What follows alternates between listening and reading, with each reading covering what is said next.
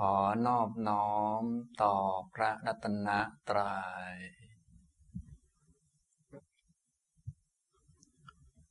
สวัสดีครับท่านผู้สนใจในธรรมะทุกท่าน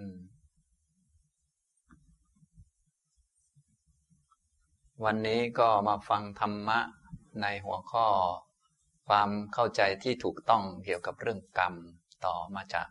คราวที่แล้วนะครับ และคราวต่อๆไปก็จะพูดเรื่องนี้หลายครั้งให้ท่านทั้งหลายได้เข้าใจ เรื่องกรรมชัดเจน จะได้มีสัมมาทิฏฐิที่เป็นพื้นฐาน เนื่องจากว่าถ้ามีความเห็นถูกเป็นสัมมาทิฏฐิ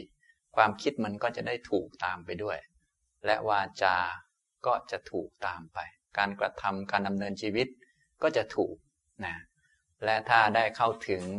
สัมมาทิฏฐิระดับพื้นฐานก็มีโอกาสที่จะเข้าถึงสัมมาทิฏฐิระดับสูงต่อไปได้นะแต่ถ้าขั้นพื้นฐานยังไม่ได้ ขั้นระดับสูงที่จะรู้แจ้งสัจธรรมความจริง ได้พ้นทุกข์อย่างนี้มันก็เป็นไปไม่ได้นะอย่างนี้นะครับ ในคราวที่แล้วก็พูดเกริ่นเป็นกว้างๆให้ฟังแล้วนะซึ่งเรื่องกรรมนี้ก็มีความสำคัญ ถือว่าสำหรับคนที่ ยังมีความยึดมั่นถือมั่นอยู่ ยังมีความเห็นผิดว่ามีตนมีของตนอยู่ เรื่องกรรมเนี่ยเป็นสิ่งสำคัญสำหรับเขา เพราะการวนเวียนเวียนว่ายเนี่ยแต่ละคนจะไปตามกรรม แต่ท่านเหนือกรรมสิ้นกรรมไปก็เป็นเรื่องอริยมรรคมีองค์แปดเป็นเรื่องให้เข้าถึงนิพพานไปเลยนะฉะนั้นเรื่องกรรมก็เลยเป็นเรื่องสำคัญในแง่ระดับโลกโลก เราจะได้มีความรู้เข้าใจนะครับ ฉะนั้นเวลาพระพุทธองค์ทรงแสดงให้อุบาสกอุบาสิกาพิจารณาขั้นพื้นฐานเนี่ย พระองค์จะให้พิจารณาเนืองๆอยู่ห้าข้อเสมอๆห้าข้อหลายท่านก็เคยพิจารณา บางท่านไม่เคยก็อย่าลืมไปทำห้าข้อ ในหนังสือสวดมนต์ก็มีให้พิจารณาอยู่เสมอๆข้อที่หนึ่งก็คือ เรามีความแก่เป็นธรรมดา ไม่ล่วงพ้นความแก่ไปได้ ไม่อาจจะพ้นจากความแก่ไปได้ ข้อที่สองเรามีความเจ็บไข้เป็นธรรมดา ไม่อาจจะล่วงพ้นความเจ็บไข้ไปได้ ข้อที่สามเรามีความตายเป็นธรรมดา ไม่อาจจะล่วงพ้นความตายไปได้ ข้อที่สี่เราจะต้องพลัดพราก ต้องแยกจากกันจากของที่รักของพอใจทุกอย่างไปสี่ข้อ อันนี้ก็เกี่ยวกับด้าน กายภาพที่เราไม่อาจจะได้ติดตัวไป ส่วนข้อที่ห้านี้ก็จะเป็นเรื่องกรรม ซึ่งเป็นเรื่องของของเรา เรามีกรรมเป็นของของตน เป็นทายาทของกรรม มีกรรมเป็นกำเนิด มีกรรมเป็นเผ่าพันธุ์ มีกรรมเป็นที่พึ่งอาศัย เราทำกรรมอันใดไว้ดีก็ตามชั่วก็ตาม เราก็จะเป็นทายาทของกรรมนั้น ข้อพิจารณาห้าข้อนี้ก็เหมาะสำหรับคนที่ยังมีความยึดถือเรื่องต่างๆ อยู่ อย่างน้อยก็จะได้รู้จักของที่เป็นของของตัวจริง ๆ ก็คือกรรม เพราะบางคนไม่รู้นี่ก็ปัญหาก็มากนะมัวแต่ไปหาสิ่งที่ไม่ใช่ของตนมันก็เพี้ยนไปเยอะนะหาเงินหาทองหา ความสะดวกสบาย หาบ้านหานั่นหานี่ท้ายที่สุดก็ไม่ได้ไป แต่ถ้ารู้ กรรมเป็นของของตนก็สะดวก ก็มาหาข้างใน หาในความคิด หาในคำพูดในการกระทำนะก็ไปหัดคิดให้ดี พูดให้ดีทำให้ดี ก็จะได้ของของตัวติดตามไปได้นะอย่างนี้นะครับ อันนี้ข้อพิจารณาสำหรับคนที่ยังยึดถืออยู่ในโลก ส่วนถ้าใครต้องการที่จะเหนือโลกต้องการที่ จะปฏิบัติระดับสูงก็มีข้อพิจารณาเพิ่มขึ้นไปอีก ปกติท่านก็จะให้พิจารณาธรรมมุตเทศ หรือว่าหัวข้อธรรมสี่ประการ อันที่หนึ่งก็คือ โลกอัญชรานำไปไม่ยั่งยืน โลกก็คือคนพวกเรานี่แหละนะสัตว์โลกเนี่ยอัญชรานำไป ไม่ยั่งยืน ความแข็งแรงความเป็นหนุ่มเป็นสาว ความสะดวกสบายต่างๆเนี่ย ชราก็จะนำออกไปนะความแข็งแรงแต่เดิมเคยมีอยู่กับตัวเรานี่นะก็เดี๋ยวพอแก่ตัวลงก็ความชราก็มาเอาความแข็งแรงนี้ออกไป แต่เดิมหัวสมองดีคิดนั่นคิดนี่แล่นไปหมดนะพอมีความชรามาก็ความชราก็มาเอาสิ่งเหล่านี้ออกไป เคยมีน้ำมีนวลน่ารัก น่าคบหา ใครๆก็อยากเข้าใกล้ พอแก่แล้วก็หมดน้ำหมดนวล ใครๆก็อยากหนีห่าง อย่างนี้เป็นต้น อันนี้ก็ให้รู้จักพิจารณา อันนี้พิจารณาเพื่อจะได้นำไปสู่ข้อปฏิบัติระดับสูงยิ่งขึ้นนะเรียกว่าธรรมมุตเทศสี่ประการ หัวข้อธรรมสี่หัวข้อ ที่ควรพิจารณาเสมอ ข้อที่หนึ่งก็คือ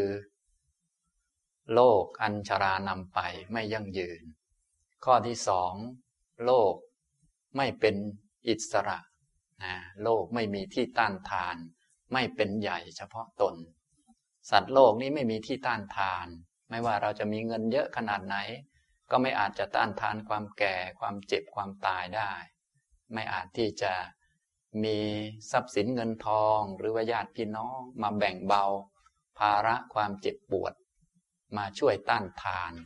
ความเจ็บความป่วยอะไรได้ จะมีลูกหลานเยอะเรียนจบปริญญาเอกหมด ก็ต้านทานความเจ็บปวดหรือความเจ็บป่วยของเราไม่ได้ ถ้าสมมุติว่าเรานอนป่วยอยู่โรงพยาบาลอย่างนี้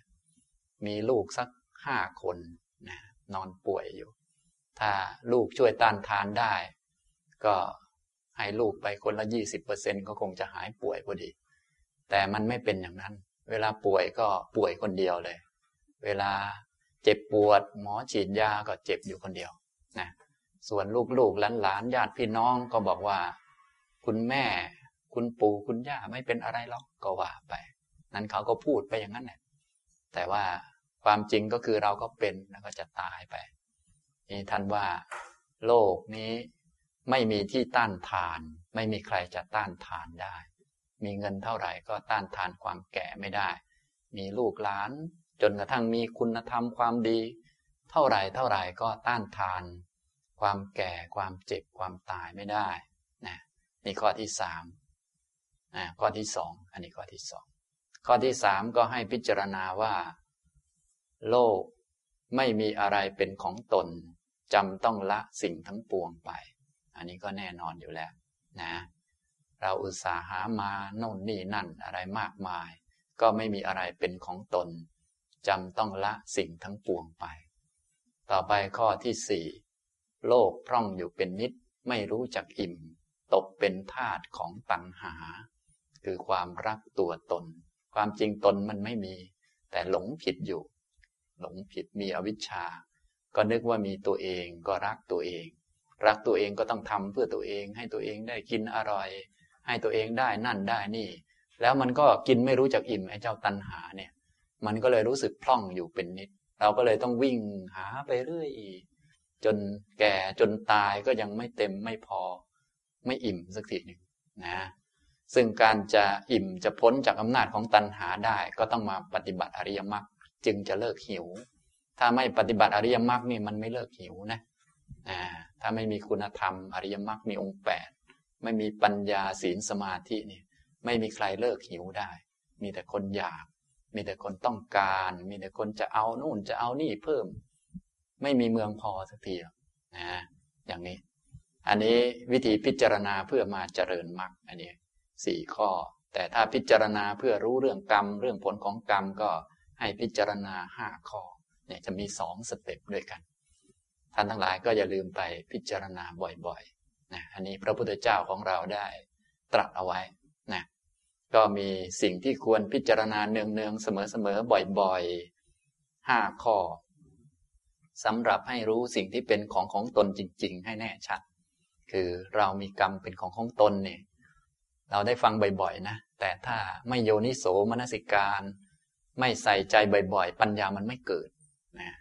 บางท่านเคยฟังเรื่องนี้มานาน แต่พอมีอะไรขึ้นมาก็ลืมไปหมดนะ ก็พากันเนี่ย ทรัพย์สินเงินทองหน้าตานี่เป็นของตนก็ห่วงหน้าตา แทนที่จะห่วงศีล ห่วงคำพูด แทนที่จะสำรวมระมัดระวัง ก็มีแต่เรื่องเอาชนะมีแต่เรื่องไป ว่าคนโน้นคนนี้ แทนที่จะรักษากรรมก็ไปรักษาหน้าซะไปโน่นไปนี่ซะนี่มันก็เพี้ยนไปมาก นี่เรียกว่ายังเห็นผิดอยู่นั่นเองนะอย่างที่ผมได้กล่าวบ่อยๆ เหตุให้เกิดสัมมาทิฏฐินั้นมีอยู่สองอย่าง อันที่หนึ่งคือการฟัง ฟังพระพุทธเจ้า ให้เป็นปรโตโคสะ เป็นข้อมูล เป็นเสียงคำเปล่าประกาศจากผู้อื่น อันที่สองก็โยนิโสมนสิการ การกระทำเอาไว้ในใจให้แยบคายให้ถูกต้องนะครับ ข้อพิจารณาทั้งสองแบบนี้ในหนังสือสวดมนต์ทั่วไปก็มีนะและในยุคนี้คงหาไม่ยากท่านทั้งหลายก็ถ้าจำไม่ได้ที่ผมพูดมาเนี่ยก็ไปคีย์เอาใน Google ก็ได้อะไรก็ได้นะ ก็มีข้อที่ควรพิจารณาเสมอเสมอเนืองเนืองห้าข้อ เพื่อให้รู้สัตว์ทั้งหลายเวียนว่ายมาตามกรรมไปตามกรรม อันนี้ กับอีกทำมุตเทศหรือหัวข้อทำสี่อย่าง เพื่อจะเห็นชัดว่าพวกเราทั้งหลายเนี่ย มันไม่รู้จักอิ่ม ไม่รู้จักเต็ม ไม่รู้จักพอ ตกเป็นทาตของตัณหา มีแต่ หนทางที่พระพุทธเจ้าบอกเอาไว้ จึงจะพ้นจากอำนาจของตัณหาได้ ก็คืออริยมรรคมีองค์แปดนะถ้าไม่ทำมรรคเนี่ยยังไงมันก็ไม่พ้นจะทำบุญเยอะขนาดไหนก็ยังตกเป็นเบี้ยล่างหรือว่าเป็นทาตุของตัณหาอยู่นั่นแหละก็ยังเอาบุญที่อุตสาห์ทำเนี่ยมาเป็นของตนให้ตนสบายอกสบายใจวนอยู่งั้นนะอันนั้นเรียกว่ามันตกเป็นทาตุของตัณหานะครับ อย่างนี้ นี่ เรื่องกรรมก็เป็นเรื่องสำคัญเรื่องหนึ่ง เป็นระดับขั้นเบื้องต้น แต่เป็นเบื้องต้นที่สำคัญ เชื่อมโยงไปสู่การรู้หลักสัจธรรมนะครับ ทีนี้การจะเข้าใจเรื่องกรรมได้โดยถูกต้องก็ต้องเข้าใจ ความเข้าใจเกี่ยวกับกรรมที่ผิด ผมได้พูดไปในคราวที่แล้ว มีอยู่สามกลุ่มที่เข้าใจผิดนะกลุ่มที่หนึ่งก็คือเห็นว่าสุขทุกข์ทุกขมสุขทั้งหมดที่ได้มามาจากกรรมเก่า พวกนี้ก็ผิดนะพวกที่สองก็เห็นว่าสุขทุกข์ที่ได้มา หรืออทุกขมสุขเรื่องต่างๆ ที่ได้มานั้น มาจากผู้มีอำนาจเขาดลบันดาลมาให้ มีมาจากพระเจ้าหรือพระพรหมเป็นผู้บันดาลมา พวกที่สามก็เห็นว่าสุขทุกข์อทุกขมสุขและสิ่งต่างๆที่เกิดขึ้น ไม่ต้องมีเหตุไม่ต้องมีปัจจัยมาลอยๆ พวกนี้ก็พวก แล้วแต่โชคชะตา แล้วแต่วันเดือนปีนะพวกนี้ก็เป็นความเห็นผิดที่เกี่ยวเนื่องกับกรรมนะทีนี้มาพูดถึงความเข้าใจที่ถูกต้องเกี่ยวกับกรรม การจะเข้าใจเรื่องกรรมอย่างถูกต้องต้องเข้าใจแบบครอบคลุม เพราะกรรมเป็นแค่ส่วนหนึ่ง ในกระบวนการของเหตุปัจจัย ถ้าจะพูดแบบกว้างๆเชื่อม ทั้งหมดว่ากรรมมันอยู่ส่วนไหนของกระบวนการ ก็ต้องเข้าใจ ชีวิตของพวกเราเนี่ยมันก็คือก้อนทุกกองทุกหรือรูปนามขันห้าที่เป็นไป ที่มันเป็นไปมันเป็นไปตามกระแส กระแสถ้าเข้าใจแบบครอบคลุมครบถ้วน เต็มที่ก็คือกระแสของปฏิจจสมุปบาท การที่ธรรมะทั้งหลายอิงอาศัยกันและกันเกิดขึ้นแล้วก็เป็นไปหมุนวนกันอยู่ เป็นความเป็นไปของกองทุกข์ล้วนๆนะ พวกเราก็คงได้ยินได้ท่องกันบ้าง ว่าอาวิชชาปัจจยาสังขาราเป็นต้น เพราะอาวิชชาเป็นปัจจัย สังขารมันจึงมี เพราะสังขารเป็นปัจจัยวิญญาณจึงมี เพราะวิญญาณเป็นปัจจัยนามรูปจึงมี เพราะนามรูปเป็นปัจจัยสลายตนะ คืออายตนะหกจึงมี เพราะอายตนะหกเป็นปัจจัยผัสสะจึงมี เพราะผัสสะเป็นปัจจัยเวทนาจึงมี เพราะเวทนาเป็นปัจจัยตัณหาจึงมี เพราะตัณหาเป็นปัจจัยอุปาทานจึงมี เพราะอุปาทานเป็นปัจจัยภพจึงมี เพราะภพเป็นปัจจัยชาติจึงมี เพราะชาติเป็นปัจจัย ชรามรณะ โสกะ ปริเทวะ ทุกโทมนัสและอุปายาสะจึงมีขึ้น สรุปว่าความเกิดขึ้นของกองทุกข์ล้นล้วนอันนี้ก็ย่อมเป็นไปด้วยอาการอย่างนี้นะ ตัวที่เป็นผลจริง ๆ ของกระบวนการก็คือตัวทุกข์หรือก้อนทุกข์อย่างที่พระพุทธเจ้าของเราได้สรุป เอวเมตัสสะเกวลัสสะทุกขขันทัสสะสมุทโยโหติ ความเกิดขึ้นของกองทุกข์ล้วนๆกองทุกข์ล้วนก็คือกองทุกข์เพียวๆกองทุกข์ร้อยเปอร์เซ็นต์ไม่มีกองสุข ไม่มีสัตว์ ไม่มีบุคคล ไม่มีตัวตนเราเขา ไม่มีใครไปสิงอยู่ในก้อนหรือกองทุกนั้นนะ กองทุกข์คืออุปาทานขันทั้งห้านี่แหละ เป็นกองทุกข์นะรูปนามขันห้าผมขนเล็บฟันหนังเนี่ยเป็นธาตุดินก็เป็นกองดิน ดีเสลดหนองเลือด พวกนี้ก็เป็นกองน้ำธาตุน้ำอย่างนี้เป็นต้น แล้วก็มีวิญญาณมา เกาะเกี่ยวเกิดดับต่อเนื่องกันไป รวมๆกันอยู่เนี่ยเป็นความเป็นไปของกองทุกข์ล้วนๆไม่ได้เป็นความเป็นไปของสัตว์ของบุคคลตัวตน ไม่ได้เป็นไปของความเที่ยง เป็นความเป็นไปของสิ่งไม่เที่ยง ที่เชื่อมโยงต่อเนื่องกัน คืออวิชชาก็ไม่เที่ยง สังขารก็ไม่เที่ยง วิญญาณก็ไม่เที่ยง เชื่อมโยงต่อเนื่องกัน เหตุก็ไม่เที่ยง ผลก็ไม่เที่ยง ผลที่ไม่เที่ยงนั้นก็เป็นเหตุ ให้เกิดผลอันใหม่ที่ไม่เที่ยงต่อเนื่องกันไป เนี่ย พวกเราก็เลยไหลมาเหมือนกระแสน้ำที่ไหลมาเรื่อย เวลามองดูกระแสน้ำนั่นก็เหมือนกับกระแสน้ำเป็นน้ำใหญ่ เหมือนน้ำอันเดียวกัน แต่ความจริงไม่ใช่น้ำอันเดียวกัน เป็นน้ำแต่ละหยดแต่ละหยดที่มารวมกัน และแต่ละหยดไม่ได้อยู่นิ่งๆ มันวิ่งไหลไปเรื่อย แต่เวลาเรามองดูเหมือนกับผืนน้ำใหญ่ ก็เหมือนกับก้อนทุกก็คือตัวพวกเราที่นั่งนั่งอยู่เนี่ยนะเหมือนกับเป็นแท่งเป็นก้อนใหญ่ ไหลมา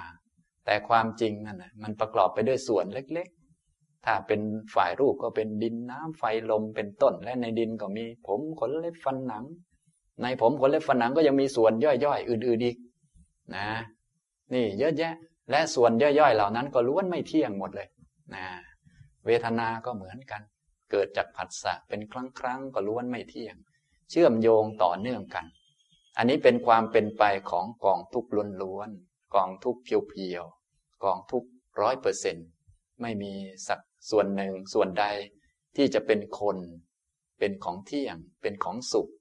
หรือเป็นอัตตาขึ้นมาได้นะอย่างนี้เป็นความเชื่อมโยงกันของเหตุปัจจัยเงื่อนไข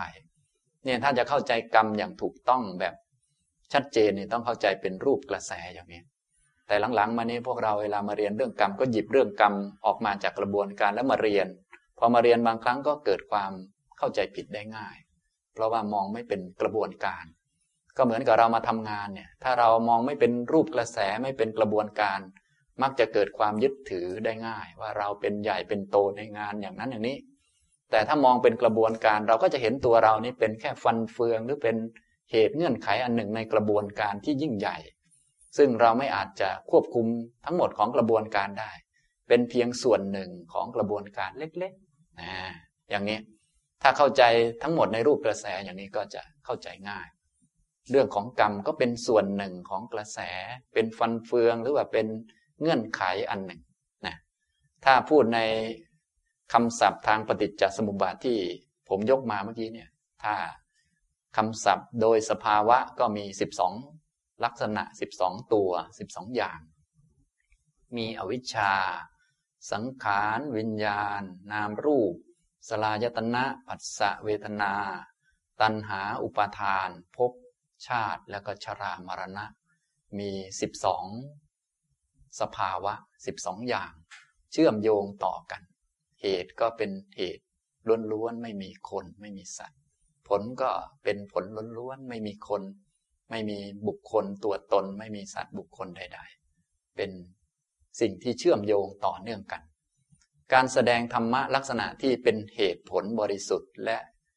เชื่อมโยงต่อเนื่องกันโดยไม่มีคนไม่มีสัตว์ที่จะเป็นผู้ยิ่งใหญ่อยู่เบื้องหลัง นอกจากเงื่อนไขและเหตุปัจจัยเนี่ยท่านเรียกว่ามัชเชนะธรรมเทศนา ธรรมเทศนาที่แสดงพอดีพอดีกับข้อเท็จจริง พอดีกับความเป็นจริง ถ้ามันเลยความเป็นจริงมาก็จะมีเรื่องคนเรื่องหญิงเรื่องชายมาเกี่ยวข้องนะถ้า เป็นเหตุเงื่อนไขแบบตรงตัวตามเป็นจริงก็อวิชชา เป็นปัจจัยสังขารจึงมี โดยไม่ต้องมีใครโง่ ไม่ค่อยมี ไม่ต้องมีใครทำกรรมหรือรับผลของกรรมอะไร อันนี้เรียกว่า ธรรมเทศนาที่แสดงในแบบพอดีพอดี ตรงถูกต้องกับความเป็นจริงไม่เลยนะไม่เลย ถ้าพูดเลยออกมา ถ้าเราเข้าใจสมมุติมันก็ไม่เข้าใจผิด เช่น พูดเลยมาเป็นคน มีคนเป็นผู้ทำมีคนรับผลอย่างนี้เป็นต้นเรียกว่าพูดเกินมา พูดเกิน พอพูดเกินออกมา ถ้าคนเข้าใจสมมุติ ก็เอาสมมุติมาใช้ประโยชน์ ถ้าคนไม่เข้าใจก็จะถือสมมุติอีกก็ผิดอีกได้นี่จึงต้องเข้าใจกรรมในลักษณะที่เป็นกระบวนการแห่งเหตุปัจจัย ในชื่อทั้ง 12 ชื่อ 12 อย่างที่เชื่อมโยงต่อเนื่องกันไป ซึ่งมีจุดเชื่อมอยู่ 11 จุด แล้วก็เป็นสายเดียวกัน ถ้าอุปมาก็เหมือนเป็นโซ่เส้นเดียวกัน พวกเรานี่ก็เป็นโซ่เส้นเดียวกันตั้งแต่อดีตมาจนถึงทุกวันนี้ มีจุดเชื่อมอยู่ 11 จุดด้วยกัน แต่ก็เป็นกระแสเดียวกัน ถ้าจะพูดแบบสมมุติก็คือเป็นคนคนเดียวกัน แต่ก็ไม่มีคน เป็นแต่เหตุผล เหตุผลต่อเนื่องกันไปเรื่อยๆ เชื่อมโยงต่อเนื่องกัน อย่างนี้นะครับ ตัวกรรมเนี่ยก็เป็นส่วนหนึ่งในกระบวนการนี้แหละ เวลาพูดถึงตัวกรรมก็จะมี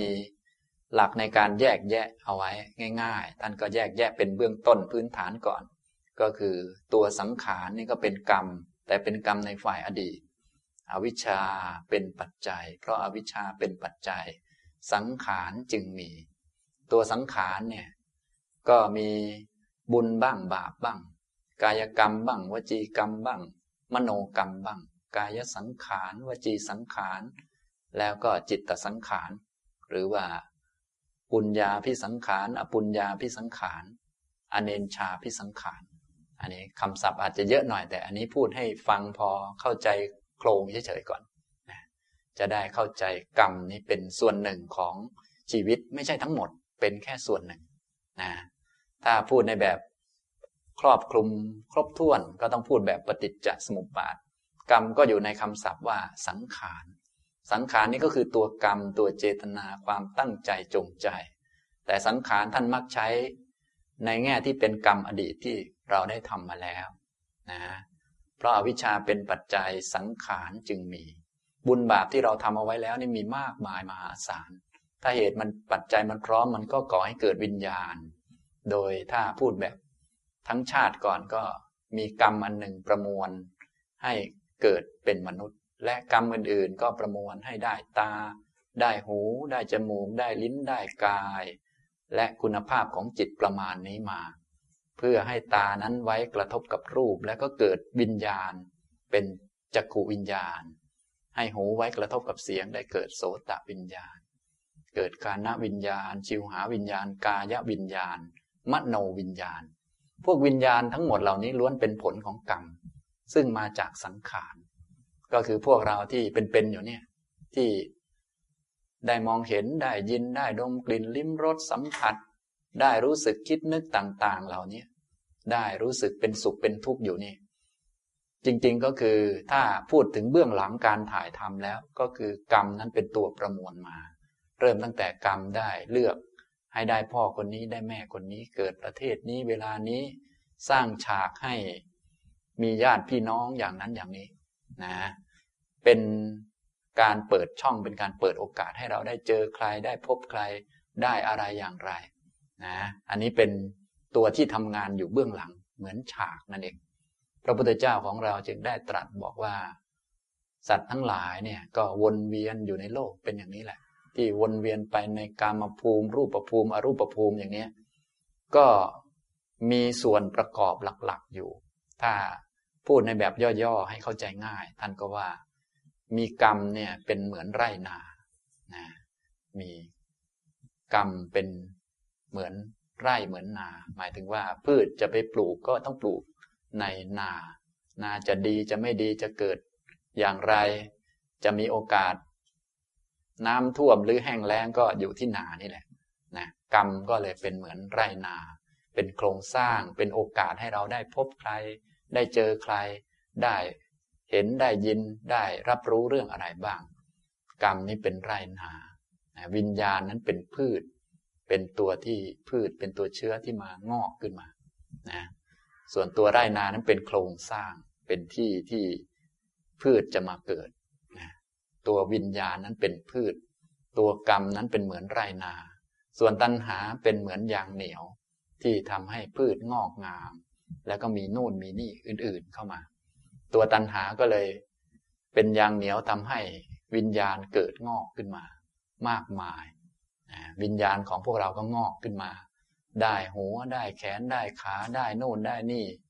อาศัยตัณหาที่เป็นยางเหนียวก็ได้รถยนต์ได้บ้านได้ที่ดินได้ลูกได้หลาน ได้หมาได้แมว ได้นู่นได้นี่มาเพียบนะแต่ก็ได้มาในข้อจำกัดของกรรมที่ประมวลว่า โครงสร้างคือไรนาเป็นอย่างนี้นะนี่ยอย่างนี้ทำนองนี้ นี่ถ้าพูดในแง่สัพปฏิจจสมุปบาทตัวกรรมอดีต ตัวกรรมเก่าบุญบาปที่ได้ทำเอาไว้แล้ว ก็ด้วยคำว่าสังขาร เราจึงได้ยินบ่อยๆ อวิชชาเป็นปัจจัยสังขารจึงมีเนี่ยสังขารตัวบุญตัวบาปเนี่ยนะอย่างนี้เพราะสังขารคือบุญบาปอันนี้เป็นปัจจัยที่ทำเอาไว้แล้วนี่ก็เป็นปัจจัยให้เกิดวิญญาณขึ้นมา วิญญาณก็เลยเป็นผล วิญญาณนามรูปสลายตนะผัสสะเวทนา อันนี้ล้วนเป็นผล ต่อมาก็ตัณหานี่เป็นอย่างเหนียวเป็นกิเลสอันใหม่ ก่อให้เกิดอุปาทาน เมื่อก่อให้เกิดอุปาทานแล้วก็ก่อให้เกิดภพก็คือกรรมอันใหม่อ่าฉะนั้นเวลาพูดถึง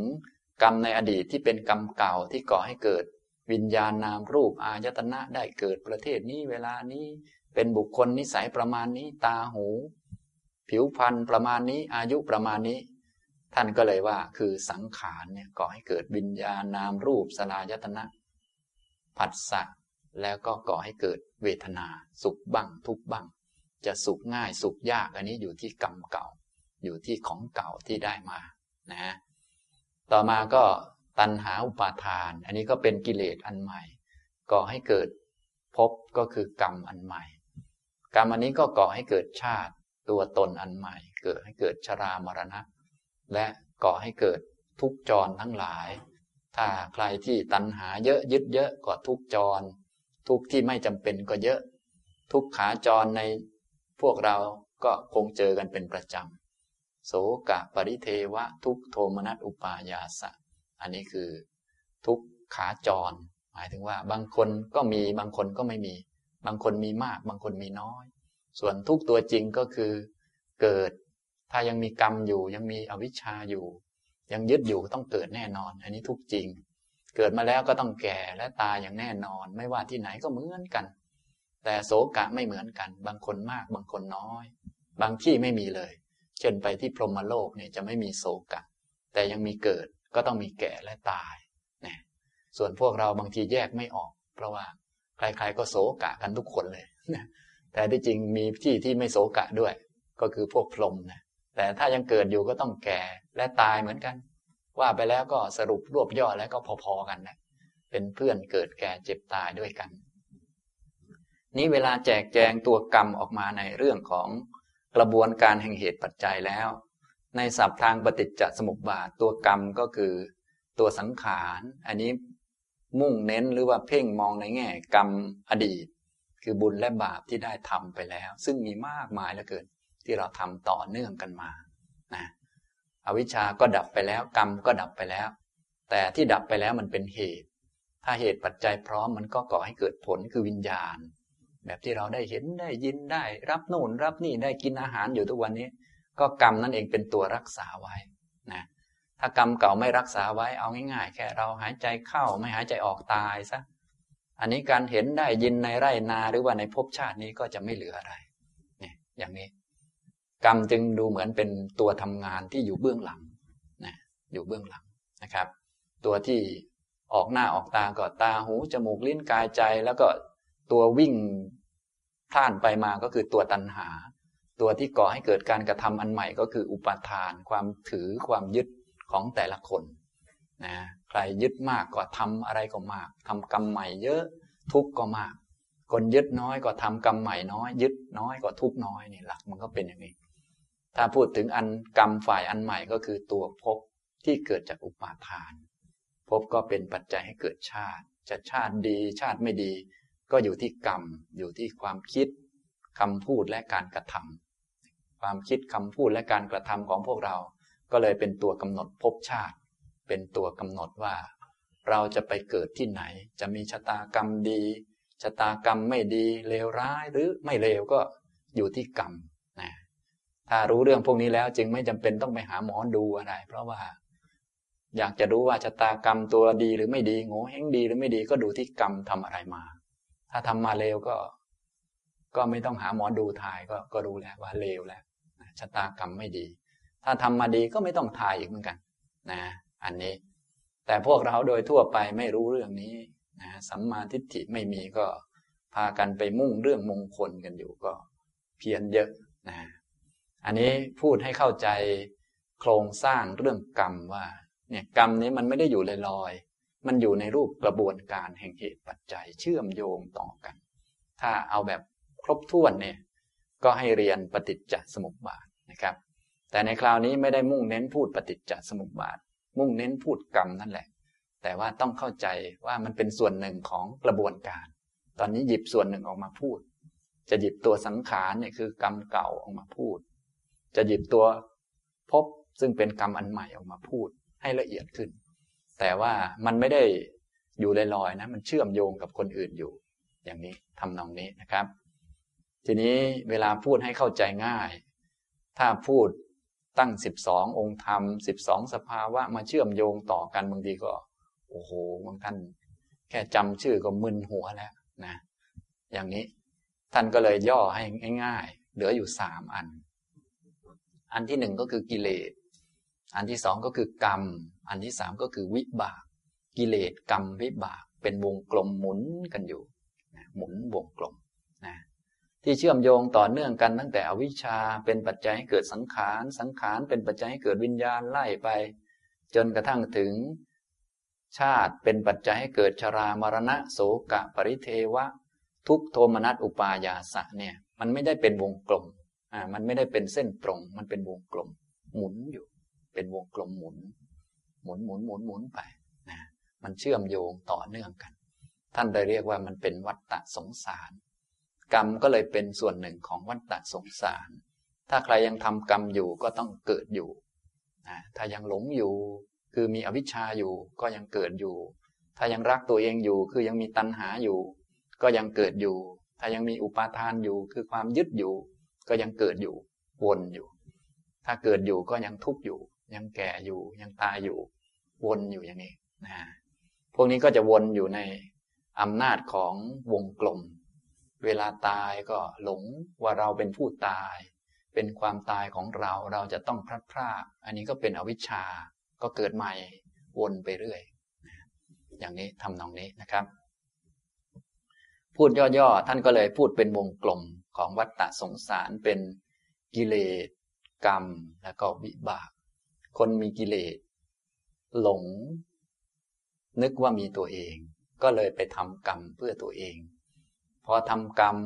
ก็ได้วิบากคือสุขบ้างทุกบ้าง พอได้วิบากคือสุขบ้างทุกบ้างก็หลง อยากได้แต่สุขไม่อยากได้ทุกก็เป็นกิเลส อยากให้ตัวเองได้รับแต่ความสุขไม่อยากให้ตัวเองได้ทุกรักสุขเกลียดทุกข์ อยากเป็นอยู่ไม่อยากตาย ทั้งๆทที่เกิดมาแล้วมันก็ตาย อันนี้มันเงื่อนไขธรรมดา แต่เขาไม่รู้ เขาอยากอยู่ไม่อยากตาย อยากเกิดแต่ไม่อยากตาย อันนี้มันก็วุ่นนะแท้ที่จริงถ้าไม่อยากตายก็ต้องไม่อยากเกิดด้วย มันถึงจะถูกต้อง แต่นี่เขาอยากเกิด ไม่อยากตาย เขาอยากได้มาแต่ไม่อยากเสียไปมันก็เพี้ยน ก็คือกิเลสนั่นเองหลงนะ พอหลงก็ต้องไปทำกรรมใหม่ ทำกรรมใหม่ก็ได้รับผลมา สุขบ้าง ทุกบ้าง ได้นั่นบ้าง ได้นี่บ้าง ได้มาบ้าง เสียไปบ้าง เขาก็ยังเหมือนเดิม คืออยากได้มาอย่างเดียว ไม่อยากเสียอะไรสักอย่าง อยากอยู่นานๆ แต่ไม่อยากแก่ อยากเกิดแต่ไม่อยากตาย อยากสุขแต่ไม่อยากทุกข์ก็วุ่นอีกเหมือนเดิม ก็เป็นกิเลสพอกิเลสก็ไปทำกรรมเพื่อให้มันได้สุขอย่างเดียว ให้มันหมดทุกข์หมดโศก หมดโรค หมดภัย หมดเคราะห์ให้มันดีอย่างเดียว อย่าให้มันชั่ว ก็ไปทำกรรม ก็ได้ผลมาใหม่ คือวิบาก สุขบ้าง ทุกบ้าง ก็ไม่รู้สุขไม่รู้ทุกเหมือนเดิม แท้ที่จริงสุขทุกมันก็ไม่ใช่ของใครมันเกิดเพราะเงื่อนไข มันเป็นของไม่เที่ยงเหมือนกันนั่นแหละ ทีนี้เขาไม่รู้เขาก็หลงอีกก็กิเลสไปทำกรรมและเป็นวิบากวนอยู่อย่างนี้นะพวกเราตอนนี้ก็เป็นอยู่อย่างนี้วนอยู่นะตัวกิเลสหลักที่เป็นพื้นฐานของกิเลสทั้งปวงก็คืออวิชชา ตัวกิเลสออกหน้าที่จูงจมูกให้รู้สึกว่ามีเราเราต้องทำนั่นทำนี่เพื่อเราเพื่อของเรา ต้องรักษาหน้าเราต้องรักษาครอบครัวญาติพี่น้องของเราตนประเทศของเราจนโลกของเรา ก็คือตัณหาถ้าเป็นตัวเบื้องหลังกิเลสเบื้องหลังของตัณหาก็คืออวิชชานะกิเลสที่เป็นตัววิ่งพล่านไปมาก็คือตัณหา กิเลสที่เป็นตัวจับยึดว่าต้องทำอะไรอย่างแน่นอนก็เป็นอุปาทานเนี่ยก็เป็นกิเลสก็ก่อให้เกิดกรรมคือการกระทำทางด้านความคิดคำพูด และการกระทำโดยหวังว่ามันจะเปลี่ยนให้ไม่เหลือทุกเลยให้เหลือแต่สุข จะเปลี่ยนให้ได้แต่ของดีๆ อย่าให้ได้ของไม่ดี ให้เจอแต่ชีวิตดีงาม อย่าให้เจอชีวิตไม่ดีเลยนะ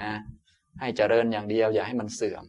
มันก็ไปทำพอทำก็ได้รับผล ผลก็คือสุขบ้างทุกบ้าง ตอนทำเนี่ยไม่มีใครทำเอาทุกนะ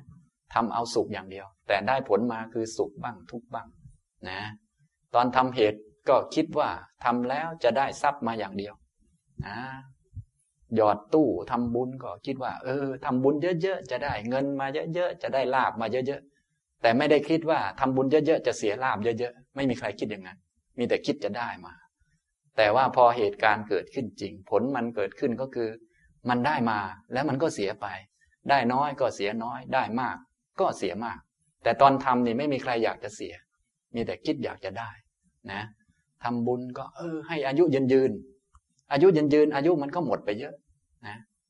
อยู่นานอายุมันก็ยิ่งหมดไปเรื่อยๆนะเพราะอายุของเรามันมีความจำกัด ยิ่งอยู่นานอายุก็ยิ่งหมดไปนะเงินได้มาเยอะสักหน่อยก็ต้องเสียไปเยอะ แต่ตอนเราทำเราอยากได้เยอะๆ แต่ไม่ได้อยากเสียไปเยอะนะ ไม่มีใครอยากเสีย อยากได้แต่ความสุข ยิ่งสุขเยอะทุกข์ก็เยอะตามไปด้วย เหมือนกับพวกเราเนี่ย ถ้ามีเครื่องอำนวยความสะดวกเยอะๆ พออะไรไม่สะดวกนิดหน่อยก็เป็นทุกข์แล้ว เพราะสุขมันมาก ทุกข์มันก็มากตามมาด้วย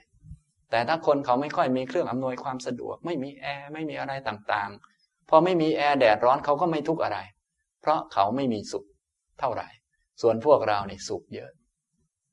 พอสุขเยอะเครื่องอำนวยความสะดวกมากๆ อากาศร้อนสักนิดหนึ่งผิดปกติสักนิดหนึ่งก็เปิดแอร์ปรับอากาศพอไม่มีปรับอากาศก็ทุกข์แล้วทีนี้นะก็วุ่นอยู่ ฝนตกนิดหน่อย ถ้าเป็นคนที่มีเครื่องอำนวยความสะดวกเยอะมีร่มมีอะไรต่างๆ ฝนสักเม็ดก็ไม่ให้ถูกตัวเองเลย แค่ฝนตกถูกตัวเองนิดหน่อยก็ทุกข์แล้วแต่บางคนไม่เป็นอย่างนั้น วิ่งเล่นฝนสบาย พวกนั้นไม่มีความอำนวยความสะดวก ส่วนพวกมีสุขมากทุกข์ก็มากตามมาด้วย แต่เวลาเราทำกรรมเนี่ย เราทำกรรมเพื่อเอาแต่สุข ไม่ได้ทำเอาทุกข์นะ ผลมันเกิดขึ้น สุขบ้างทุกข์บ้าง คนก็ยังไม่รู้เหมือนเดิม ก็ทำกรรมใหม่ ก็ได้สุขบ้างทุกบ้าง ก็ยังไม่รู้เหมือนเดิม ก็เลยทำกรรมใหม่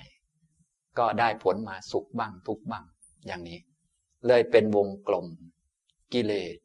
กรรมแล้วก็วิบาก อันนี้เรียกว่าวัฏฏะสงสาร หรือความเป็นไปของกองทุกข์ล้วนๆก็ย่อมมีขึ้นและเป็นไป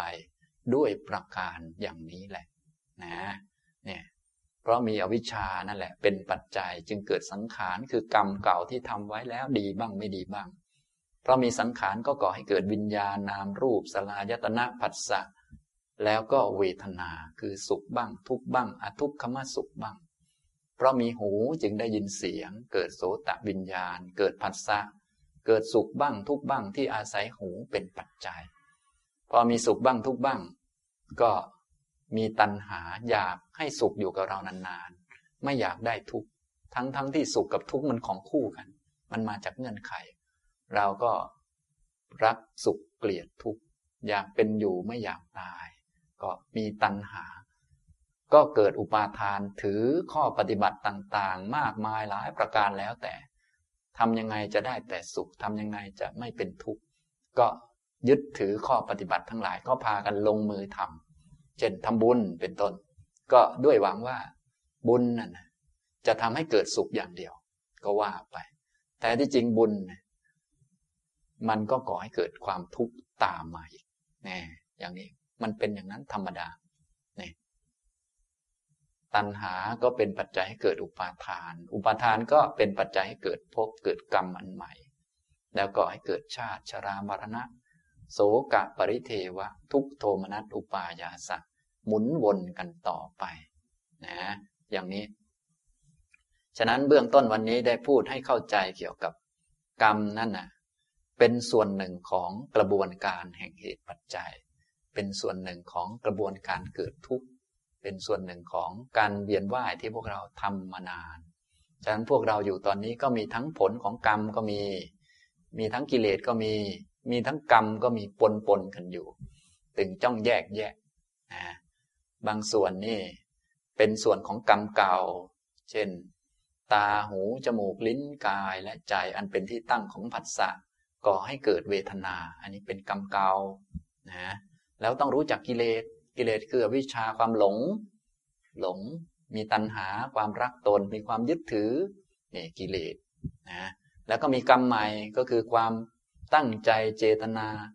ที่จะทำเพื่อตัวตน ให้ตัวตนได้รับความสุขให้ตัวเอง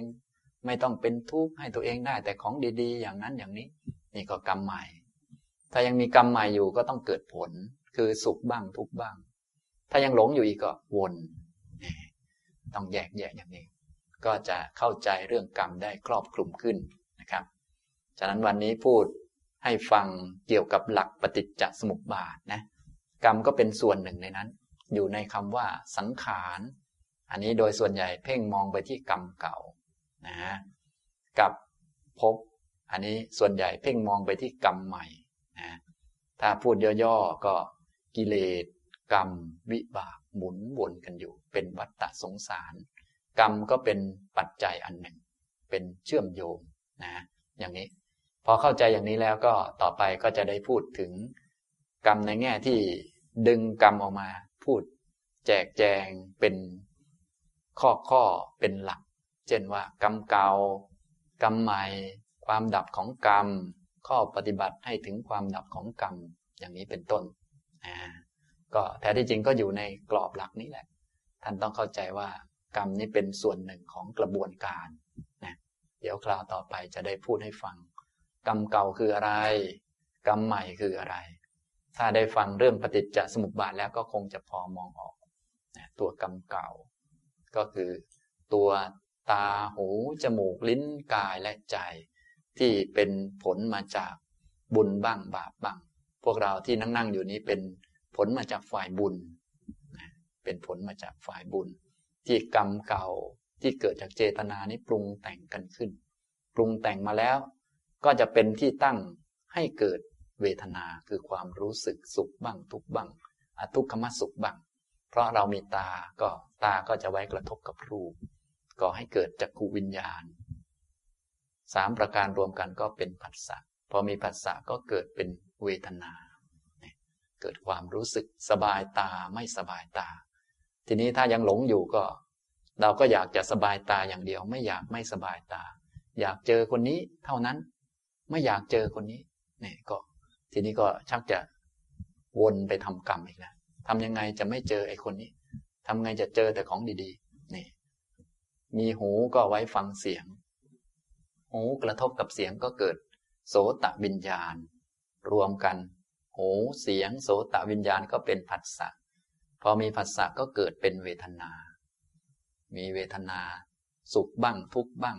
อาทุกขมสุขบ้าง ถ้าคนมีความรู้ก็ไม่เป็นปัญหาอะไร เสียงก็สักว่าเสียง สุขทุกข์เกิดขึ้น โกรธโลภหลงเกิดขึ้นจากเสียงก็ไม่มีปัญหาอะไร เป็นของไม่แน่นอน เป็นของไม่เที่ยง ส่วนคนไม่รู้ ก็อยากจะได้ยินแต่เสียง เพราะๆ ไม่อยากจะได้ยินเสียงไม่เพราะ อยากได้ยินแต่คำชม ไม่อยากให้ใครด่าตัวเองเลย ความจริงตัวเองไม่มีมันหลง พอหลงมันก็เป็นกิเลสก็ต้องไปทำกรรมทำยังไงเนาะให้ตัวเองได้ฟังแต่เสียงเพราะๆทำยังไงก็ทำกันไป ก็เกิดมาอีกแล้ววนอย่างนี้ทำตรงนี้นี่ตัวกรรมเก่า ตัวกรรมใหม่ก็คือ เมื่อมีตัณหาปาทานแล้วก็ไปทำกรรมใหม่ อย่างนี้ทำตรงนี้นะครับ เดี๋ยวโอกาสต่อไปจะได้พูดให้ฟัง วันนี้พูดในแบบเป็นกรอบกว้างๆไว้ ให้เข้าใจ กรรมเป็นส่วนหนึ่งของกระบวนการ เกิดชีวิต เกิดทุกข์ที่หมุนวนกันอยู่นี่แหละ อย่างนี้นะครับ เอาละบรรยายมาก็พอสมควรแก่เวลาเท่านี้นะครับ อนุโมทนาทุกท่านครับ